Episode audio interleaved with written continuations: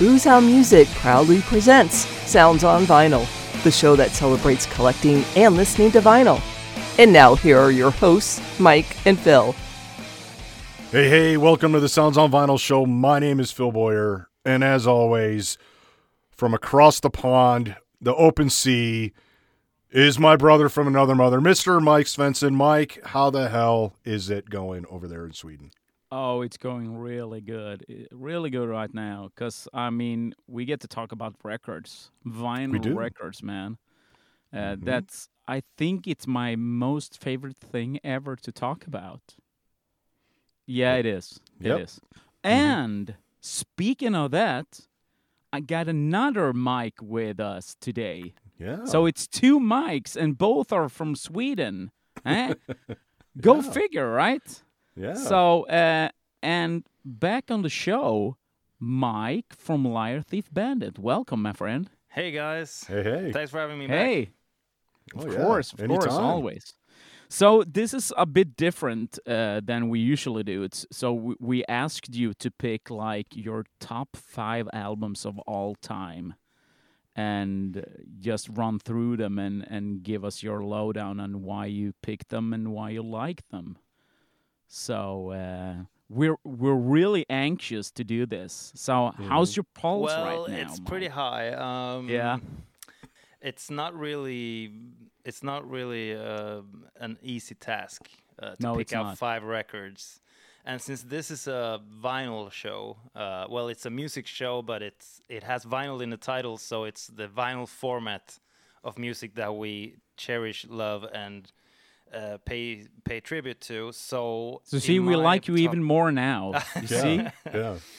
yeah. Uh, well, thank you. Uh, uh, likewise. Um, I think that my pick of vinyl records uh, for a top five will look like this. That I will tell you in a minute. But I think that if I were like, I don't know, 15 and listened to only like CDs and MP3s and stuff, or if I didn't get into the vinyl at all, I would uh, just listen to Spotify. I think my list would be uh, slightly different, All right. Interesting. uh, which I think is very interesting. Yeah, that is uh, interesting. that it's because when I got this this question, it wasn't like pick out your five best vinyl records. It was pick out your best five albums. And when I hear the the word album today, I think about vinyl Yeah. records. Oh. Uh, did I say vinyl or albums? Anyways, albums, albums. yeah. When I hear the word Yeah. albums, I think of vinyl Yeah. records, and I didn't do that when I was growing up. Uh, for those who would listen to a previous episode where I was on, uh, I talked about uh, me uh, being brought up on CDs and the digi- Yeah. digital era. So, me discovering vinyl uh, both uh, from way back when and from my contemporary artists has really been a journey for me. So yeah, I'm very Oh, excited about this. cool. Should we like uh, dive right into this? Yeah. Number five. What's number Sure. five? Number Do, do you have them in in any particular order, or do you just want to go with with what you feel? Do, do you have them in for like five and up to one? Oh, I have cool! from You five see, up to one. See, when Oh, we, yeah. when we thought we couldn't like you anymore, and and then you go and do this. Damn, right. that's right. Of course, of course. So, uh, number five, I guess uh, people that are very much in love with this band, uh, people are very in love with this band and this record in particular, and are listening to this might be a little disappointed that it's not number one. I think it's a number one for a lot of people, especially people uh, brought up in the late 80s, or maybe early 90s even. Um, and uh, well, I see that you guys are on nails, so I'm just gonna go out and say it. It's Oh, Guns N' Roses. There we go. oh there we man. go. Yes. Uh, and for those who can't see what I'm holding up, it's uh, it's the original cover uh, What's it called Yeah, again, it- Mike? it- it's like called yeah, it is, something uh, like uh, robot A robot. Ra- Um, a, a something. Oh shit! Uh, It's okay. It's our show. It's it's a ro- robot that's that's supposed to rape a girl, something like that. That's that's like the yeah. the- You have explicit, uh, Yeah. this explicit thing on your uh, Yeah. when you get up. yeah the yeah podcast, yeah yeah. Right? 'Cause you say we can do whatever the time, fuck we so- want. Yeah, it's a. I'm it's sorry. A, it, it, I think exactly. So um, it's not okay No, to of course not. rape anyone. Uh, no. Not not even by robots, but the cover that was uh, withdrawn, as we all know, uh, from the Appetite for Destruction Yeah. album, the de- debut album of Guns N' Roses. Uh, it I think it's called unofficially uh, like the Yeah, robot yeah, rape, uh, like that, robot yeah. rape cover or something like that. Guns Roses fans uh, will uh, probably rage and say it's Yeah, yeah. called something slightly different. But yeah, I mean, enough about the cover. Um, I really, I was actually a late adapter of this album. I had listened to a lot of, a lot of um, the hit singles from it, of course. Uh, growing up, uh, I've heard "Welcome to the Jungle" with that awesome delay guitar intro and and uh, Axl's uh, voice and stuff. I've heard, of course, Paradise City until my ears bled, and then I didn't want to listen to that uh, song anymore. You know, um, stuff like that. But uh, and of course, Sweet Child O' Mine. But uh, I think I think uh, I was like. Uh, 15 or 16 and i heard those songs Yeah. along with the later ones like november rain and stuff so so many times and i didn't dislike the band i really liked it but it wasn't something that i dug into but then at one point i just decided to listen to the actual record from start to bottom because this was released uh, uh, one year before I was born, so it's not like Yep. some something I Yes, was brought up with. Yeah. 87, right? Yep. Mike, you know this. 87 should be. yeah. Yeah, yeah. Of course, Phil knows We're as well. old You're farts. basically the same age, so you guys have have this locked in. Of course. Of course. Oh, thank you. Thank you. All right. Thank you. You? Take the compliment, guys. Take the compliment. yeah. Um. So, anyways, I think that uh, when I actually listened to the album from top to bottom, and I think this was at the same time that I started uh, like reading some biographies about them and got really curious. And I realized that this is one of the best debut albums of all time. It's not something people just say.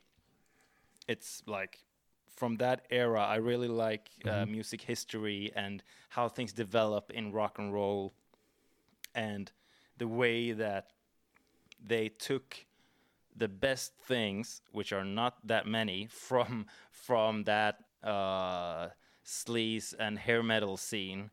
Uh, they took those those tiny bits that they pretty much stomped on, but they took like the New York Dolls influences and that kind of stuff, and they refined it. They didn't do it like Cinderella or Mötley Crüe or Ratt. Sorry, Mike, uh, or um, or you know um, Poison and stuff. They really did something else. It was like when I listened to it, it was like, yeah, this is an '80s rock band, but they have listened to '70s Aerosmith and that that really uh, got for me, you know, and the punk influences and the amazing guitar playing.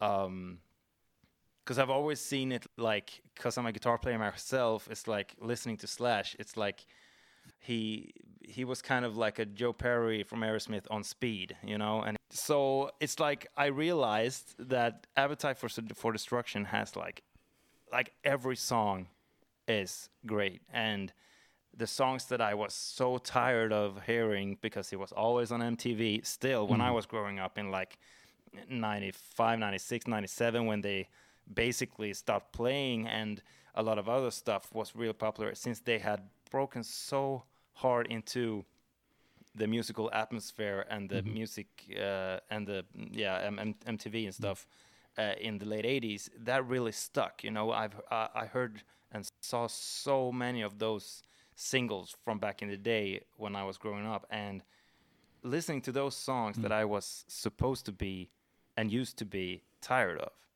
just listening to those in between these deep mm-hmm. cuts that weren't mm-hmm. deep cuts at all. That were just like bangers, banger after banger.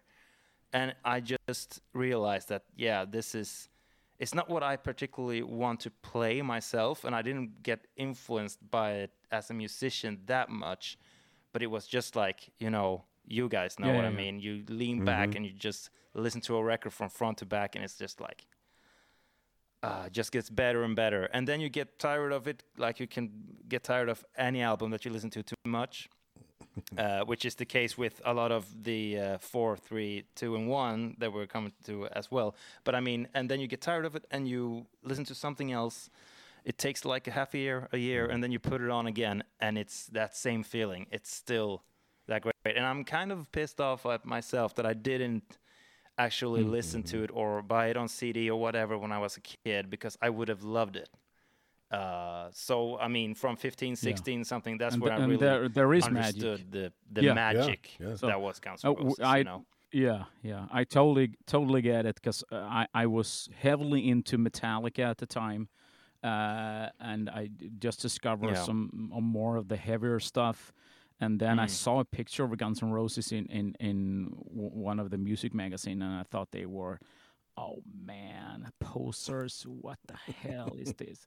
No crap, um, poison like motley one of crap. these and guys then I again. then I heard because uh, a Yeah. friend of mine told me about Welcome to the Jungle because Ex- I'm yeah. that old, so I I was there when it got released. So on late night MTV, they aired Welcome to the Jungle because they didn't want it to be on prime time because it was they. Yeah, because it was it was considered like like too obnoxious. All and- right. and yeah. Yeah. to Yeah. I, whatever, I read about destroying that. Yeah. young people's mind. And as for as soon as I Mm-hmm. heard that, like the guitar Yeah. uh, and Yeah. and Axl's voice, and I said, "Oh man, what the hell is this?" And I, I remember listening to that song with my with my buddy late night, and we couldn't believe it. And it mm-hmm. took only like a couple of days b- before I went out and, and bought the album. I didn't care because if there was only one song that sounded like that on that album, I Yeah. had to get it. So I got it, and and still today there for me there isn't a bad song on that album. It's No. it's fantastic. yeah. It's it's one of the greatest uh, debut albums of of a hard rock metal band Yeah. ever. It really is because it yeah because it Yeah, of it course, yeah. captures that hunger that they had, which which Too Fast for Love with Mötley Crüe also catches and Kill 'Em All by by uh, Metallica catches. Yeah. But those albums aren't the, my favorites of those bands, and uh, you know for other reasons. It's just like the um, you can really like and even love some of the songs, and you can really uh, admire uh, the effort and uh, the product that was the first and what was the first thing of greatness to be. Yeah, yeah, But in. Guns N' Roses' case, yeah, they yeah. knocked it out of the park yeah. immediately. And for better and for worse, because they had a really hard time living up to it. They had some some immediate success with the Illusion albums, uh, with these uh, great like they they showed us that 80s Yeah. Scorpions is not how you write a rock ballad. Yeah. Uh, you can write it on piano and make it a rock anthem Yeah, without yeah. it sounding like Queen either. And that's something that Axl Rose should have have uh, most uh, credit for, I think. But those those song that was the way that I looked at Appetite for Destruction in the beginning when I was growing up. Like only heard a few songs and really didn't even bother to listen to the rest. Uh, that's the that's the opinion I have now about the Illusion albums. No. Like if I listen to those double albums front to back, there are some great songs, but not everything is great. It's very hard to get a grip of what what the purpose of those albums are. There, I mean, if they and I know there's a lot of people have been talking about this. If you and there's a lot of Spotify playlists that can prove that right as well. That people really Yeah. think that that if Yeah, you I- I take the best ones, Yeah, if you do a best off of Illusion one and two, that would be the Use Your Illusion album, the one and only, and that would be a great album, I guess. No. Uh, but like realizing that that first album have n- no fillers, all I agree. killers, everything is great. Mike Clink does an amazing job uh, mixing it, and uh, like people are chasing after still that slash tone he has on that album, and I mean it's just everything is just great. Yeah. Uh, The It is. dynamics of the band, and Yeah, yeah, yeah. I mean it's a it's a very it's my number five, but it's a very very strong five for me, and I think and I think it got like it jumped down as I got older and discovered what we're gonna talk about in a bit, and that's why this one got like uh, momentarily it got like Yeah.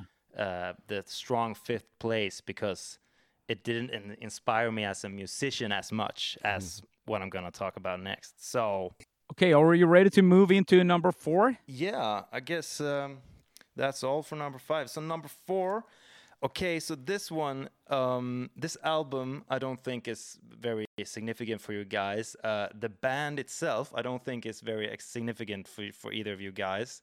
Uh, but you have mentioned this band a lot on this podcast. can, can can you guess? Post Malone. It's Post Malone. We're talking about real music here, Phil. Get get a grip. Get a grip. Love it. so um, Oh, yeah so that's all i'm gonna say uh, okay so number three no um, so it's a band that you've mentioned a lot but you haven't talked about their music well in a way you have i guess or uh, parts of their music can you do you think you can get it No, I'm at Suspenser. There's a lot Yeah. of stuff. okay mm-hmm. Okay. um, mm-hmm. if i say percussion Percussion. yeah something you hit hmm. and it sounds and you can have a lot of them Oh, cowbells. No, cowbells exactly cowbell. and who Yeah, has the most cowbells Oh, Blue Oyster Cult. Oyster DOC. okay, It's not- there we go. Oh. It's not the. Oh, that was a good one. It's not Agents of Fortune. It's not the uh, album that uh, contains uh, Don't Fear the Reaper. It's the one they released before that. Uh, actually, they released a double live album in the middle. But anyways, uh, this is Blue Oyster Cult's Secret Treaties. And Secret Treaties is the third album by Blue Oyster Cult. Uh, Blue Oyster Cult, uh, I found, if I found Guns N' Roses late, I found Blue Oyster Cult like yesterday. It wasn't yesterday, but figuratively speaking, now I'm trying to say that word again.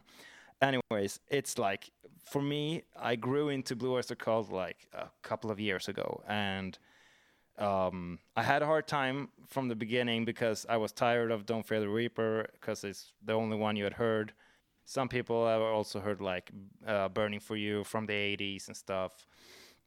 And I guess Phil, you can chip in here. I guess that Blue Oyster Cult was kind of a thing in the U.S. hmm more than in Europe. That's just my guess. Yeah, yeah. They came out. I was Yeah. what about six, seven, eight in that when Yeah. BOC kind of got popular. But yeah, I remember like Yeah. "Burning for You" in the '80s. That was like one of my favorite songs back then. And yeah, they they were pretty big. Yeah, it's a great song. yeah. Yeah, and they did that like Thin Lizzy thing on that with dual guitars and stuff.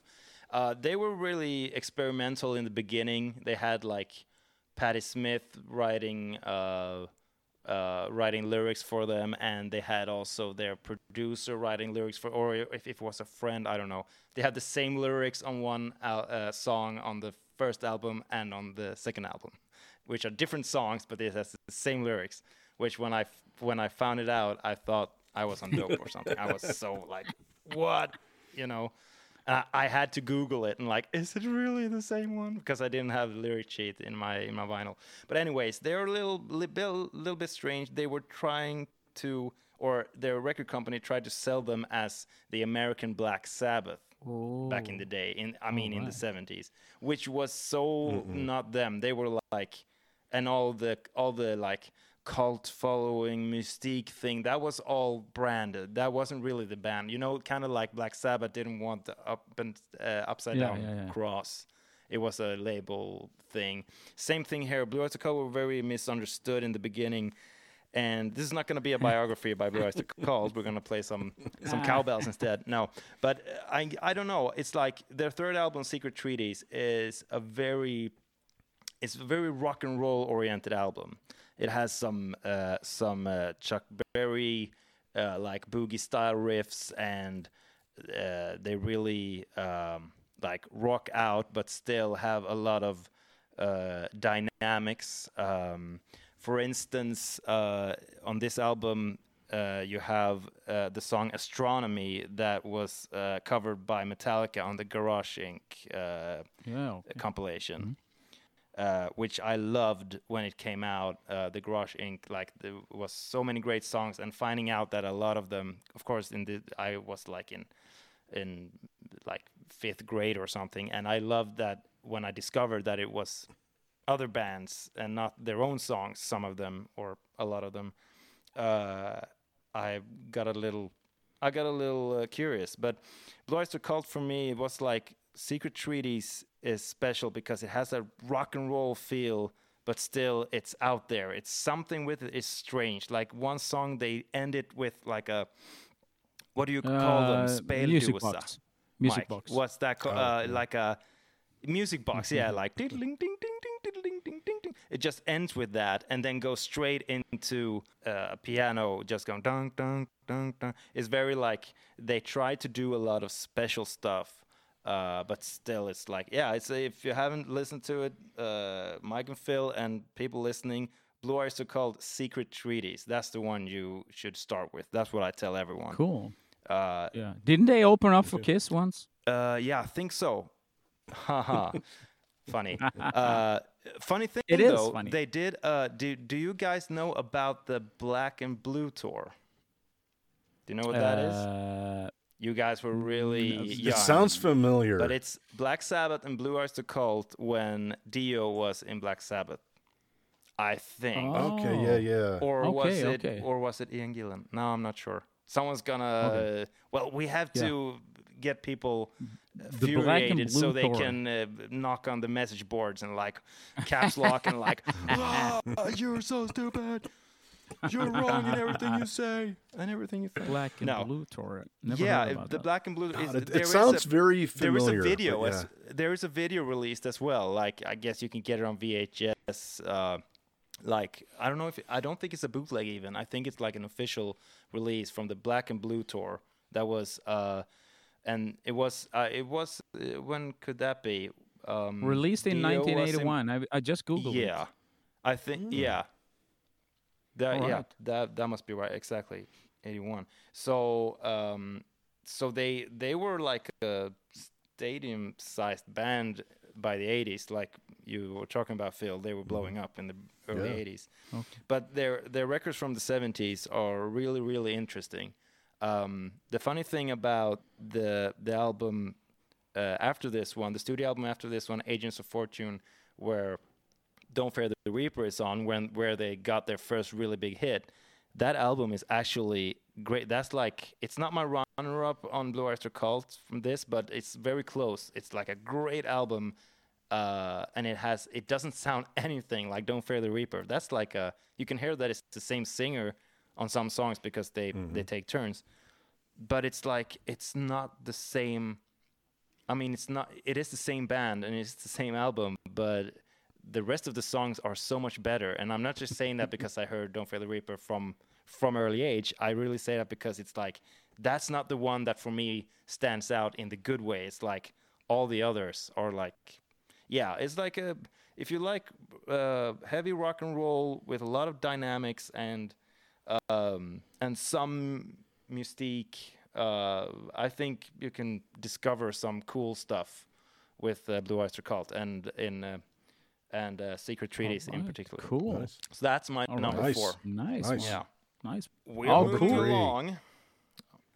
Uh, number three. This is a very important. Well, it's gonna be more and more important, of course, because it's Yeah, a countdown. course. But the this one is. Uh, I can't stop looking at the cover art because it's. Uh, I have it in a puzzle as well. It's like the best fucking album cover ever, kind of. well, it's the best cartoon album cover for me. This one, I don't think there's a cartoonish, you know, drawn, uh, kind of with with sharp lines. You know, not nothing fancy, just like uh, sharp lines, uh, cartoonish. This is the most beautiful uh, album cover for me in that uh, category. And I'm realizing now I'm talking about the covers, and it's a podcast. But anyways, I'm just It, excited. it Hey, is a it's vinyl, podcast. You, so you have you to can talk, talk about, about, anything covers. you want. I wouldn't talk that. Yeah, I wouldn't talk so much about the covers if Yeah. it wasn't on vinyl. You know, it's just just like looking at it, smelling the old '70s used, teared up material. Anyways, uh, it's Oh, rock and roll over by cool. There you go. Okay. Yeah, that's my strong Yeah. number three. It's a strong Yeah. one, Mike. It's a strong number three. It's um because and I had like I think I told you prior like I had a hard time picking Yeah. what Kiss Mhm. album it would be. Cuz I mean, for me, I'm not that into the 80s stuff. I guess I would have been a little bit more if I grew up in the 80s.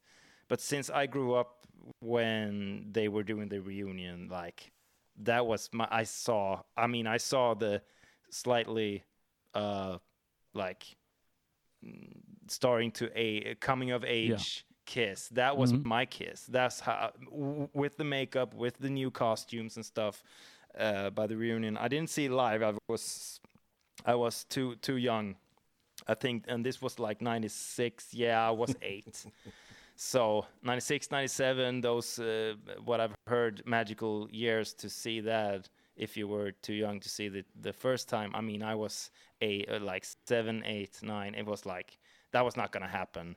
Uh, well if I, i'd had mike as a, would have as a parent that would have happened of course and i would be mike junior. That's a sliding doors. You don't Oh, want man.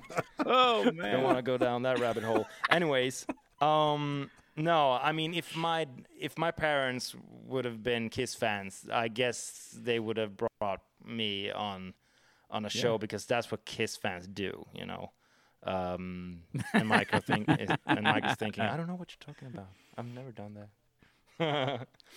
now, um, so, but so for me, um, the the '70s era Kiss uh, is the Yeah. Mm-hmm. is the the bomb. You know, that's my thing. And uh, up until I think I guess up until Alive Two, that's my magic magical era. You know what I get. I, if you hear Kiss in my music that I write, it's usually from Yeah. from that era. That's what I Yeah. really like. But I hear I hear from- that too Don't in listen, in, Gene. in your Don't listen. music. Uh, so Um, th- there's a lot of a lot of other Yeah. 70s uh, Kiss Yeah. stuff in, in, in your playing, and, and you do it like uh, with a finesse, and, and that's what why I, I dig it because it's not a rip off. Uh, it's like you do it in, in a different way, uh, like the Hellacopters do, but it's it's still fresh and it's still new and it's still happening. So uh, it's uh, it's it's all good. It's all good. Mm-hmm. yeah. Well, thank you for the kind Yeah, words. of course. You got you got any? Uh, really, I really yes, appreciate it. Of course, my friend. Uh, do you got any favorite Um, songs on that album?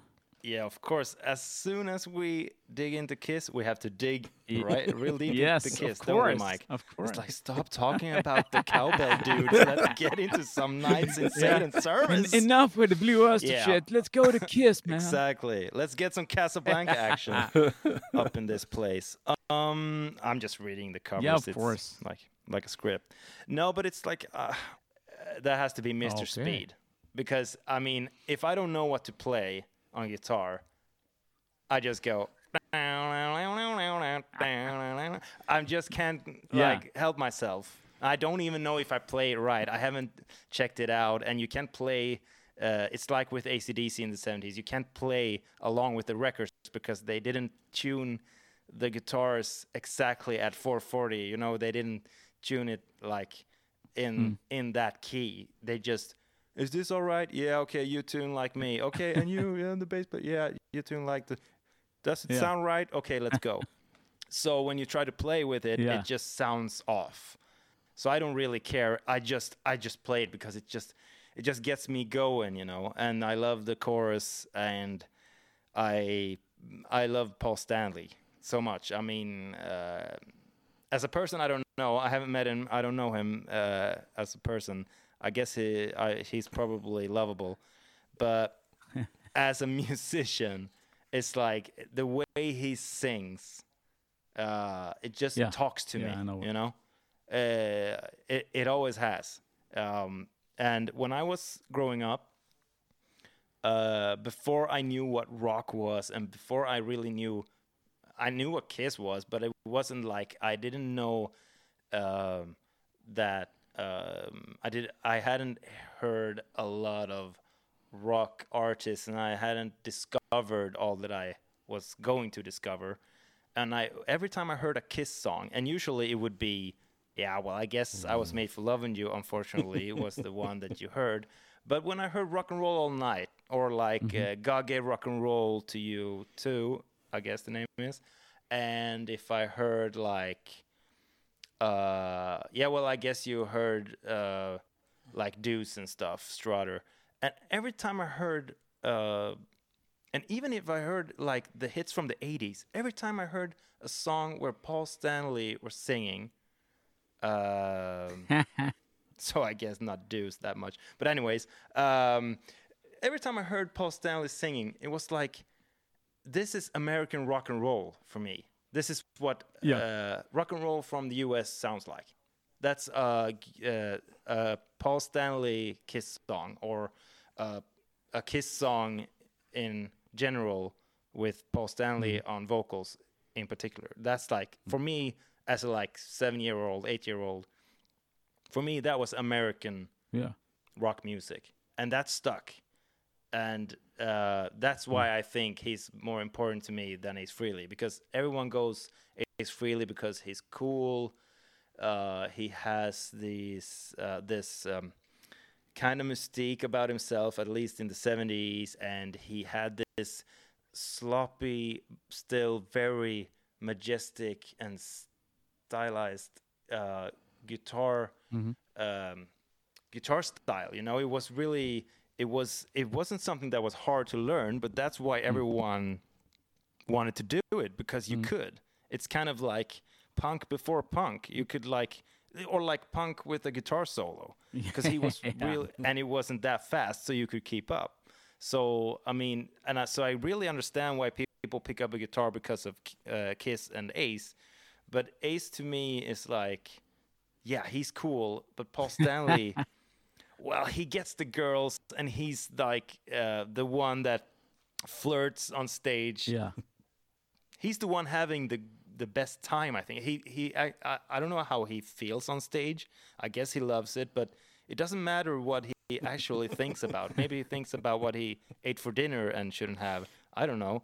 But when he's up there, and it's the 70s, the 80s, the 90s, up until now, when he's on stage, it Yeah, just feels like he enjoys it and wants everyone to enjoy it. And that stage banter that so Yeah. many have have tried to pull off after him and influenced by and stuff. It's just any like um I don't know. It's like his solo album from '78 is probably my. Oh, sorry, the solo albums are the last Oh. ones. Not Alive 2. Sorry, the solo albums would be the last ones for me, uh, because I love Paul Stanley solo album so much. It's like one of my favorite albums. It doesn't. Uh, well, spoiler alert, it's not on this list. I only chose one Kiss album, but it's like because it's not really a Kiss album for me. It's a Paul Stanley album.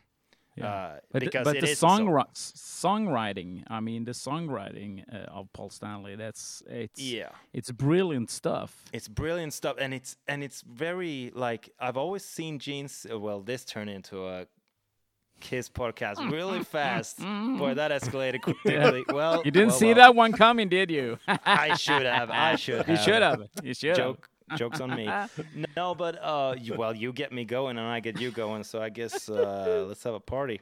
Um i don't know. It's like it's like um what was my trail of thought? Um Yeah, but but you're talking about Paul Stanley and, and his songwriting and and yeah, ultimately a ringleader, if you will, eh, when you- when it comes to the stage. Exactly, and I think his songwriting is yeah. I always saw Gene Simmons as the one that was like the quirky one, the the the clever one that were like saying funny stuff in the interviews, and he stared at you and stuck his tongue out and all that stuff. And Paul Stanley just stood there with his lipstick and try to look like a girl, but but actually, if you listen to his lyrics and to his stage banner, it's the other way around. I mean, uh, post, uh, Gene Simmons only only really talks about very uh, like girls of very questionable age that he wants to bang, and and Paul Stanley is more like. Oh, this girl is so sweet. I really like her. She's, you know, and he really talks about it in a more like gentle way. Uh, and in between all of that kind of uh, themed lyric by him, he's so like, uh, what's the word? He's like, I don't know. He's clever, quirky. He's like, uh, I don't know. Mike, help me out. Fyndig. How do you translate that to um, English? Damn. Uh, smart. You know what I mean, right? You can say Uh, smart. Yeah, smart. He's real. Yeah. It's smart. Yeah, it's it's smart and Yeah. humorous. Mm. Yeah, kind of. It's, it's smart and humorous, and and it and it makes you yeah. feel good. Yeah. It's like uh, so, uh, and there's a lot of uh, to get back to the album. Rock and Roll Over has like w- some of the best, in my opinion, Paul Stanley songs because it really makes me. I mean, I want you makes me kind of horny, you know, not on him, but you know, just like the feel, you know. It's such a great and like take me. I mean, come on, take me is I, I love it and Any way you want you it. know and uh, and there's a lot of like gene simmons stuff on here i'm gene simmons is not my favorite he's never been i've started to accept him a little bit more like his uh, starting to like his songs and stuff mostly because of this album because like um uh there's like this one really has the like calling dr love is a great song and i didn't like it when i listened to it when i was younger and it was all like uh, greatest hits and stuff and it was on some of those or um, uh, uh, some best ofs. Uh, it wasn't like but when i listened to it on this album it's like this really um, Mm, this really uh, speaks to me you know?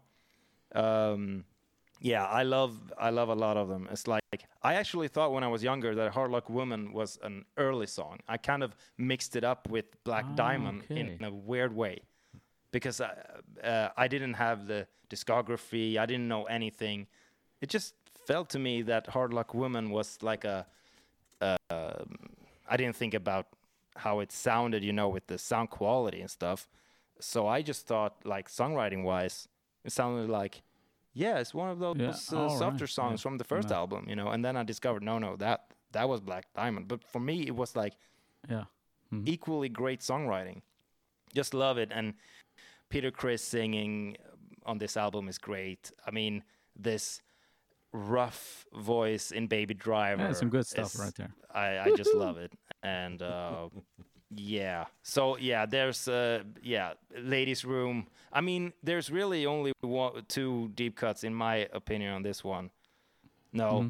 one. See you in your dreams. I have a little bit problem with. Not a Mm. problem, but it's not for me. It just passes by. You know. Uh, so see you in your dreams is p- probably the only one that I would say I don't like as much. Um, making love, well, of course, it's a very. Uh, it doesn't. There's not a lot of hap- Yeah. things happening in Making that song. love? It's just the same thing over and over. But that's okay because it has the same feeling. Yeah, exactly.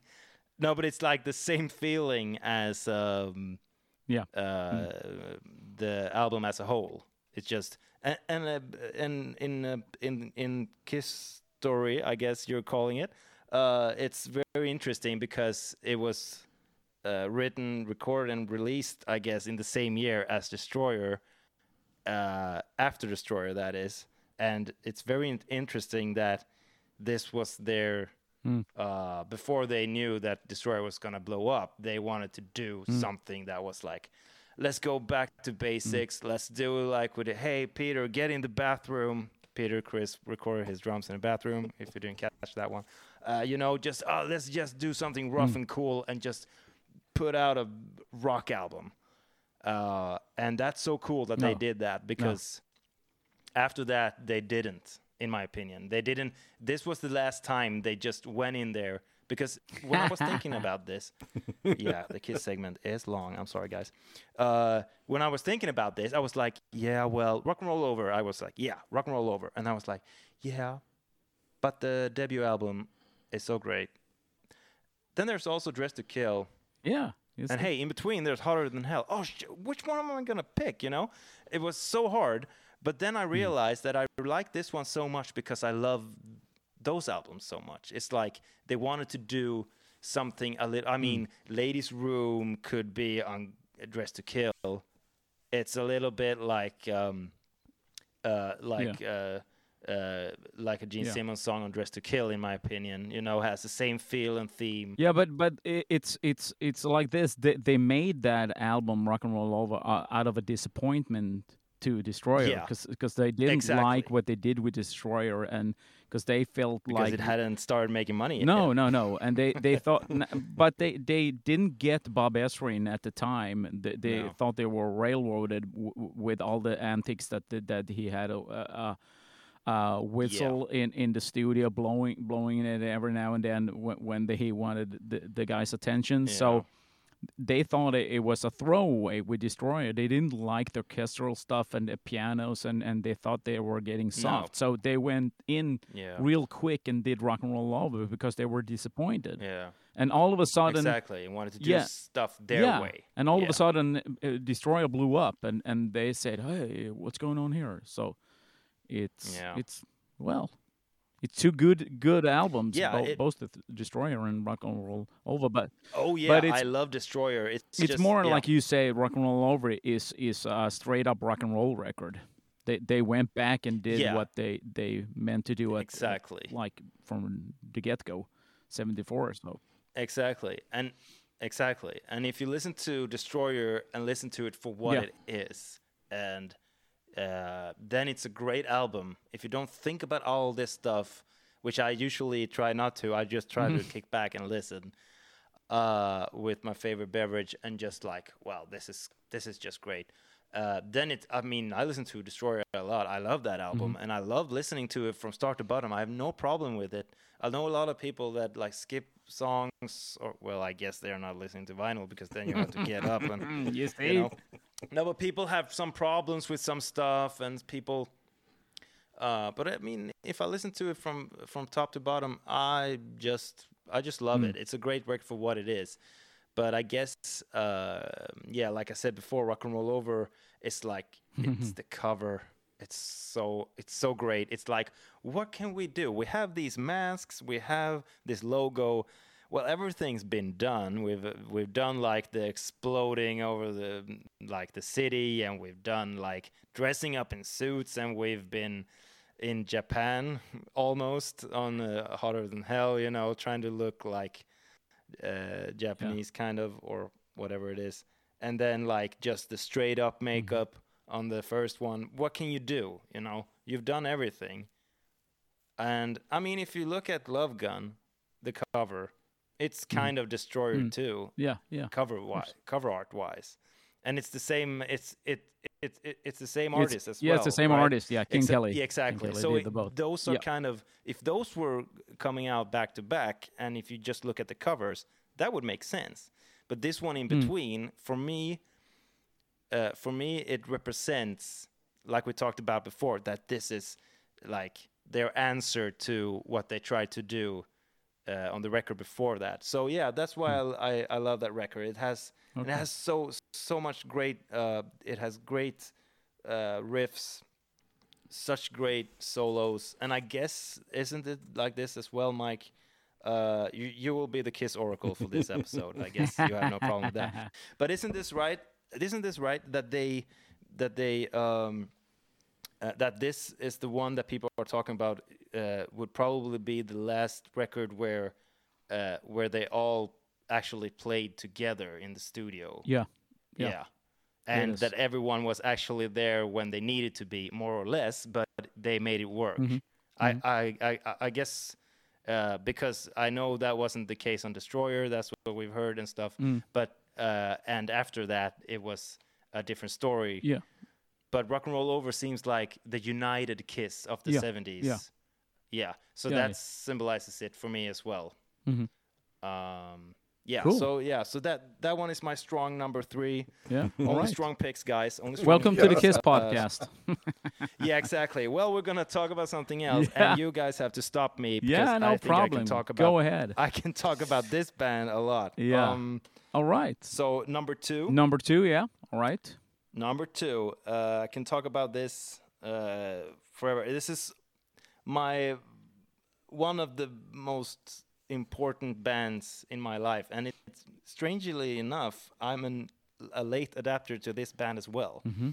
I started listening to this band for real five, six years, uh, maybe seven years ago, uh, something like that. And I'm 33, so yeah, I was 27. I should, well, I should be gone by 27, I guess. But instead, I started listening to okay. Thin Oh, Lizzy. yeah, there you go.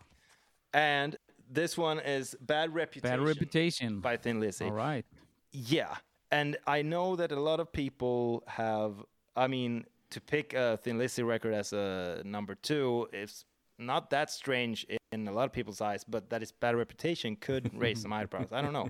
It raises mine a bit, but it's uh, but it's like I had a hard time here as well. Thin Lizzy is one of my all-time favorite bands. Uh, it's uh, and I mean, like I said before, I've listened to them. Wow, I can't do math, can I? 27. That's only six years ago. Wow. Yeah, you see? Oh my God. Well, I guess uh, I guess I was 25. Anyways, Bad Reputation is, is one of those records that, that stood the ground. I, I mean, for, for for rock and rollers out there, that's like the most common that, that people talk about because it has so- much great it is songs on it. really. It was that and and Yeah. oh, I can't remember which one uh, with with um, yeah, Jailbreak. yeah. Jailbreak. Yeah. Yeah.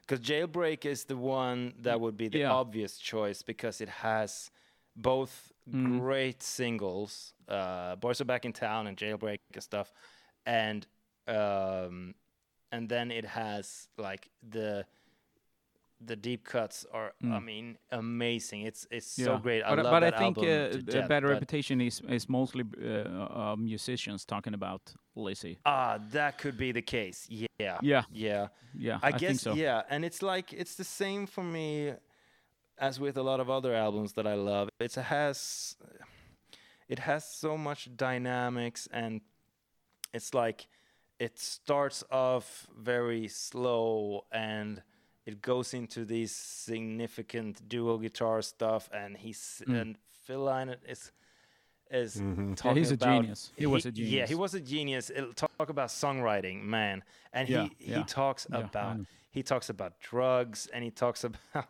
cowboys. He he loved that stuff, and that's so funny that he grew up in Ireland, uh, moved to London, and then just loved old 70, 60s and 70s spaghetti westerns. That's what he loved. so he wrote a lot of songs about that, which is pretty funny. Uh, and then about drugs and about alcohol and about girls and uh, romance and stuff. And he, but he did it in, and these are such bland subjects, but he turns it into something interesting and beautiful, like a poet does. You know, some poets can can speak about uh, things that uh, sound so uh, difficult to comprehend, but if you really decipher it, it's like, oh, he's talking about he's having a a hangover.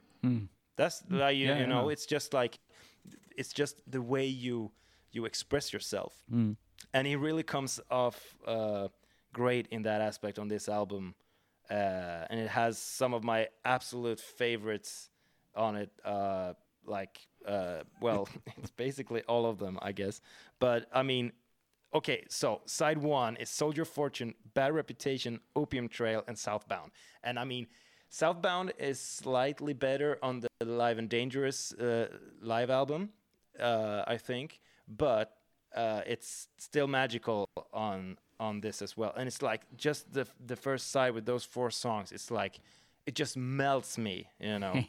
and it's not one of the big hit singles. It's just like those four songs are like if you haven't listened to the album, and you didn't listen to Thin Lizzy when it was released, you probably not heard those four songs. These are not songs that you hear everywhere. Maybe you've heard Bad Reputation on a rock uh, radio or something sometime, but it's not like they they put out like Opium Trail and play that, you know, uh, on the radio. And I don't think they did back in the day either.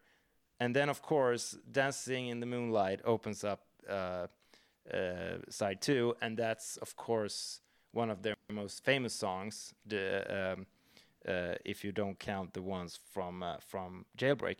Um, and I mean, just to get, I mean, a sax solo. Come on, who gets away with that? Who gets away with that? Well, Thin Lizzy. Thin Lizzy does. Thin Lizzy do. They do. They. But I he don't wasn't. Know, af- um, like, and Phil Lynott wasn't afraid to to try. um I mean, there, there was a lot of stuff with, with even though you, it's not uh, your typical thing uh, in when you think about Listen, but there is a lot of Celtic Irish stuff in there too. So oh yeah. so he he experimented uh, Yeah. wildly, and and it, it with, with that songwriting and and that voice, you you I mean, you can get away with Yeah. almost everything. So so it's it's great great stuff. It is, it is, and and uh, I had a hard time uh, choosing an album because I'm I really love almost everything they put out, more or less, and uh, but especially from right before they blew up with Jailbreak, a couple of albums back and a couple of albums ahead, it's just like magic. And uh, the Black Rose is also the one Yeah, that yeah. musicians hold up a lot because it's uh, yeah with with Mm. the the Celtic stuff and with with Gary Moore on guitar coming back into the band and just blowing everyone's minds not by himself as a guitarist only but as a co-songwriter together with Phil Lynott and those two together Yeah. is just so yeah, it's crazy it's magic. good and awesome. Yeah, I hope they're up there somewhere or wherever they are down there. I don't, don't care where they are. I hope they play together and write songs right now because I'm gonna join that party. I'm I'm telling you that. Oh man. I don't even have to play with them. I can just good stuff. listen for an eternity. But anyway, so that's also like uh, uh, an honorable mention, if you will, of Thin Lizzy. Like I love Black Rose, and I've listened to that a lot as well. But it's something about Bad Reputation. It has a slightly darker feel to it. Not only because of like Opium Trail with a very like mystique and very uh, like uh, uh, downward spiral feel of it in the lyrics and in the, the music. Not only that, but and not only because uh, that woman's gonna break your heart is a song that that really uh, touches on that melancholy, that romance, can, and the down like the the downsides of romance and stuff. Not only those things that like n- not only the obvious things, but I mean, if you count, if you don't count Dancing in the Moonlight, all the other songs are really, really like they have this dark feel to them, in one way or, or another, and it's just I don't know. It it just talks to me, and I've listened to that a lot, and I think if people listen to Thin Lizzy and they and they uh, know their Lizzy, I guess uh, there's a lot in my music that like Yeah, of course. slips in Yeah. there as well when I write songs, just because I've listened to it so so much. Um, yeah, so I think I mean I probably love this one equally as much as Rock and Roll Over in a way with Kiss, but this one became number two because this one I've listened to so much more, and it has like Yeah. uh, it has meant more to me as well, I guess. So. I mean, it's I, w- I was a bit surprised that this wasn't number one. Yeah. Uh, th- there wasn't a Lizzy album as number Oh. one. So, uh, damn curious about the number one. Well, uh, so I've I've picked. Let's see. Yeah, I've picked three albums from the '70s and one from the late '80s. Yeah. yeah. So now we're gonna for number one, we're gonna skip Yeah. past the magic era of vinyl. Uh, Okay. the band loves their vinyl and it's the this one is easy this one was the easiest one for me uh, easiest Yeah. band easiest album and I don't know if we've talked about this. I don't think we've talked about this on the podcast, but when when I was on, we talked about uh, Phil. You asked me about a holy grail. Mm-hmm. Yeah, and full circle on that is like I don't know, Mike, when I wrote you, but I guess it was like a couple of weeks after we recorded that, and that when Yeah, on I think so. A couple Yeah, of weeks so. after I a local I'm really building this one up, just so you know. Yeah. uh, a local um, a local record shop put up on Instagram that they had a couple of records by this band that had come in, and I wrote them, put them away. I'm jumping on my bike. Don't sell them to anyone else. Did you see the price tags? You know they're pricey. I'm like, yeah, I know. Uh, that's fine. I zoomed in and I saw the price tags. That's fine. Just don't sell them to anyone else. I want these ones. I'm coming over. so I got the album. I got Yeah. the album, and uh, uh, number one for me, the album that the really the the album for me, the one that made me want to pick up an electric guitar is High Visibility by the Hellacopter. Oh, the oh my God, it's so beautiful. There you go. Woohoo! oh it is. man. And yeah, so this was released in the year 2000. When in in the 2000s or in the year 2000, uh, Y2K, I was.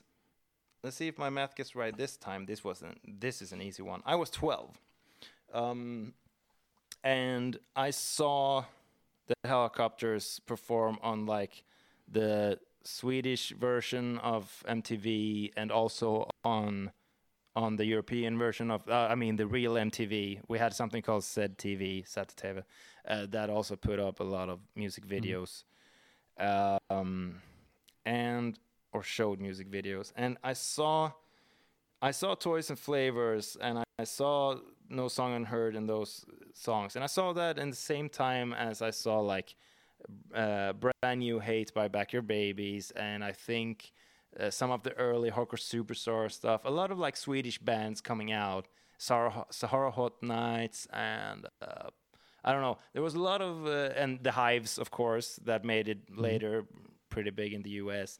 I mean, there's a lot of those bands that came out that they really like that Universal in Sweden really pushed. I don't know if all of those bands were in Universal, but a lot of uh, bands went uh, went uh, like really corporate, big uh, record label, uh, uh, like globally, and they wanted to really push it out. And that's when I discovered the Hellacopters. I had actually seen them like one year before uh, in uh, in my um, small hometown at a festival. I only remembered that I saw them because I, I remembered that they had a backdrop that I recognized. And that's all. I don't remember the songs. I don't remember how they looked cuz I was like I was 11 and I I didn't really care. I was just like, yeah, rock band, that's cool, but I didn't really I I mean, I didn't really care, but that happened to a lot of those bands in that day. I was a little bit too young and I was there and it was like, oh, so I saw that band without even realizing, you know. But yeah, when that when those uh, music videos came out, for me it was like I have to buy that CD. This is like this is great, and I had it in my CD portable CD player. Few young kids, you couldn't run with it because it only had a couple of seconds of like shake time or whatever it was called. Um, you know, and I used to walk my dog and listen to that album over and over and over again, and I was uh, whistling along with this guitar solos. And this was before I picked up a guitar. I was just like, like whistling. I was just like whistling and whistling, and like when I came home one day, my or I or or I was singing out loud in my neighborhood. I didn't care. I just sang along to what was in my headphones. I mean, if you get that experience, if you get that reaction, then it has Yeah. to be something that you really, Yeah. really love and that really, really touches you. Uh, and I, I wasn't that good at English. I didn't really know what they were talking about. Some of the lyrics are really strange on that album anyway, so that doesn't matter. I mean, what the hell is Toys and Flavors, Season Savior? I mean, Americans that read that lyrics would just be like scratching their head and like, what, What are you talking about? This is, you know, swinglish, as we say. Um, but that didn't matter. It was just so awesome. It was just, I just loved how it sounded. I, I loved the melodies, the songs, the what happened in the songs, and the, and the guitar solos. Like I need to, I need to play like the, I need to be able to play at least uh, slightly like Mm. this. Like, like this is what I want to do, and this is what I want to pursue. So that makes that record so so important to me. And uh, it was released on vinyl at the get go. Of course, I didn't know what vinyl was because my my dad's stuff were, were in the attic. Of course, uh, I didn't know growing up what vinyl was more than I knew that it had been popular and that it existed. I guess my father's turntable was still around uh, in the living room, but that was it. It wasn't something that I saw at my friend's parents' house either. It was CDs. Everyone had tucked everything away. But this one actually was released on vinyl when it came out. And they released it, like, if I'm not mistaken, they released it on Universal on vinyl uh, in a small batch, of course, and together with Nick's uh, own label and yada yada. But still, it's like they actually released it on a on a uh, on a big record label like Universal in the year 2000 when Yeah. CDs were soon to be failing, but it wasn't really already, but it was going to. And they released like a couple of It thousand is. of vinyls of that one. And how cool is that?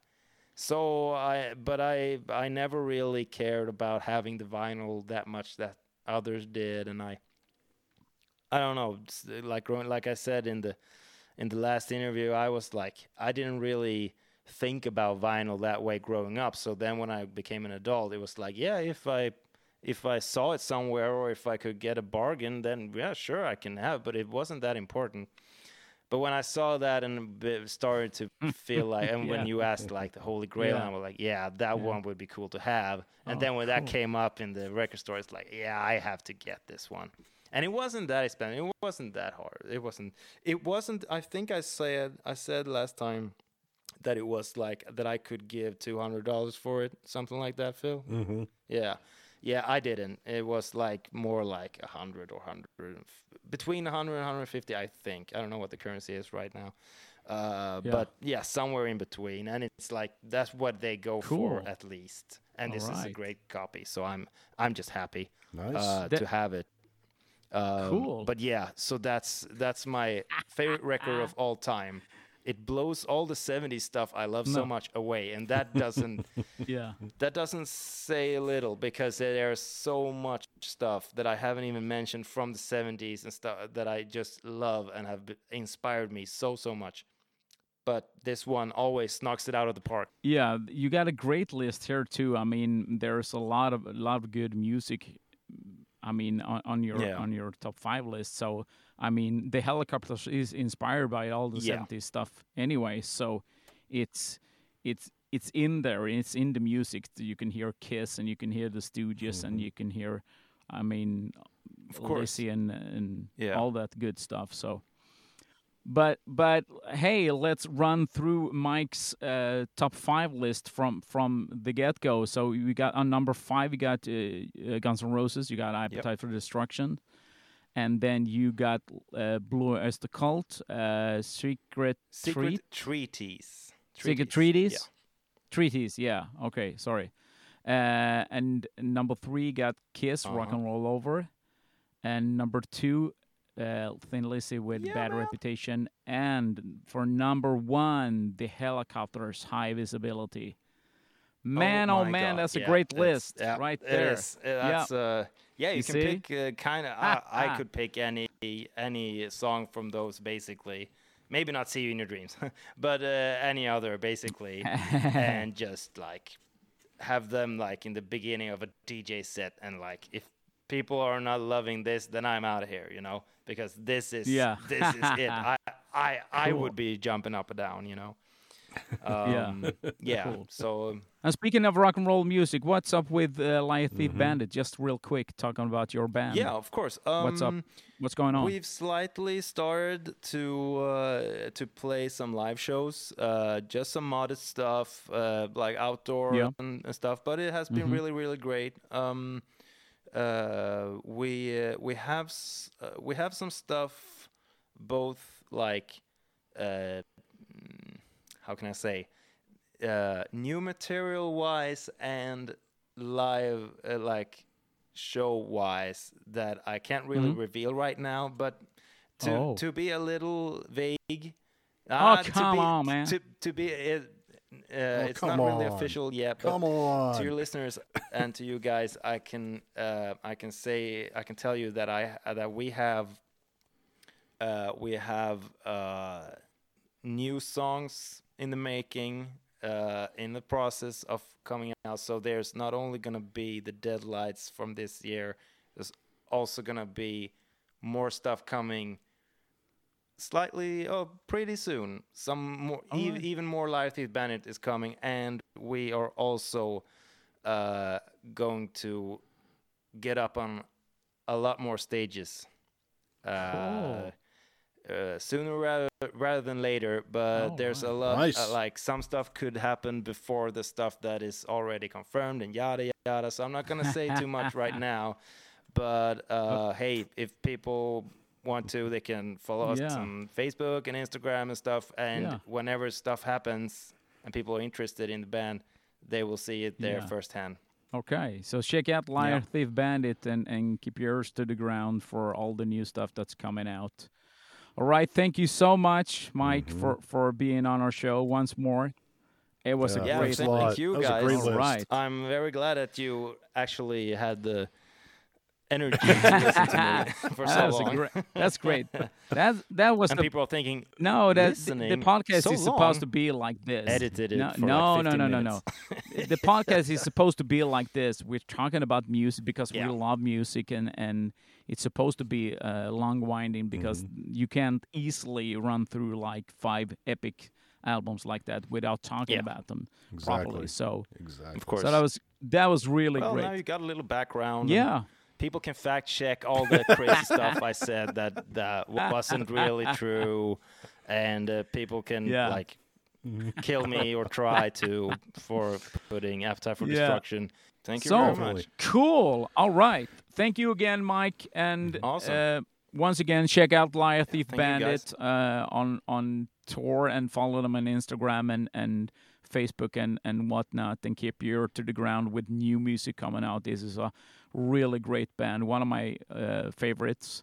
Uh, got st- stuff that that sounds like th- the good old days. You got Thin Lizzy, you got the Hellacopters you got like uh, uh, um, the Stooges and MC5 and and it's a real energetic rock and roll. If only they'd come So, to the uh, United States. Yeah, you see, you see, we have to get them over there. In time, my friends. In time. And don't, yeah, cool. And don't forget to subscribe to the podcast so you don't miss out. You can find us on on uh, Apple iTunes and, and Spotify and all those good places, and on soundsonvinyl.com. And my friend Phil, any last words? I do have last words. Soundsonvinyl.com slash community. You got to go there. We're posting some cool stuff. Go post, go over there and post your top five over there. Yeah. Let us know what it. your top five is. So go make that happen. All right. Post Malone. Soundsonvinyl.com community. all right. All right. Cool. All right. Until next time. Later. Later. Later. This has been Sounds on Vinyl, hosted by Mike Svensson and Phil Boyer. But it doesn't have to end.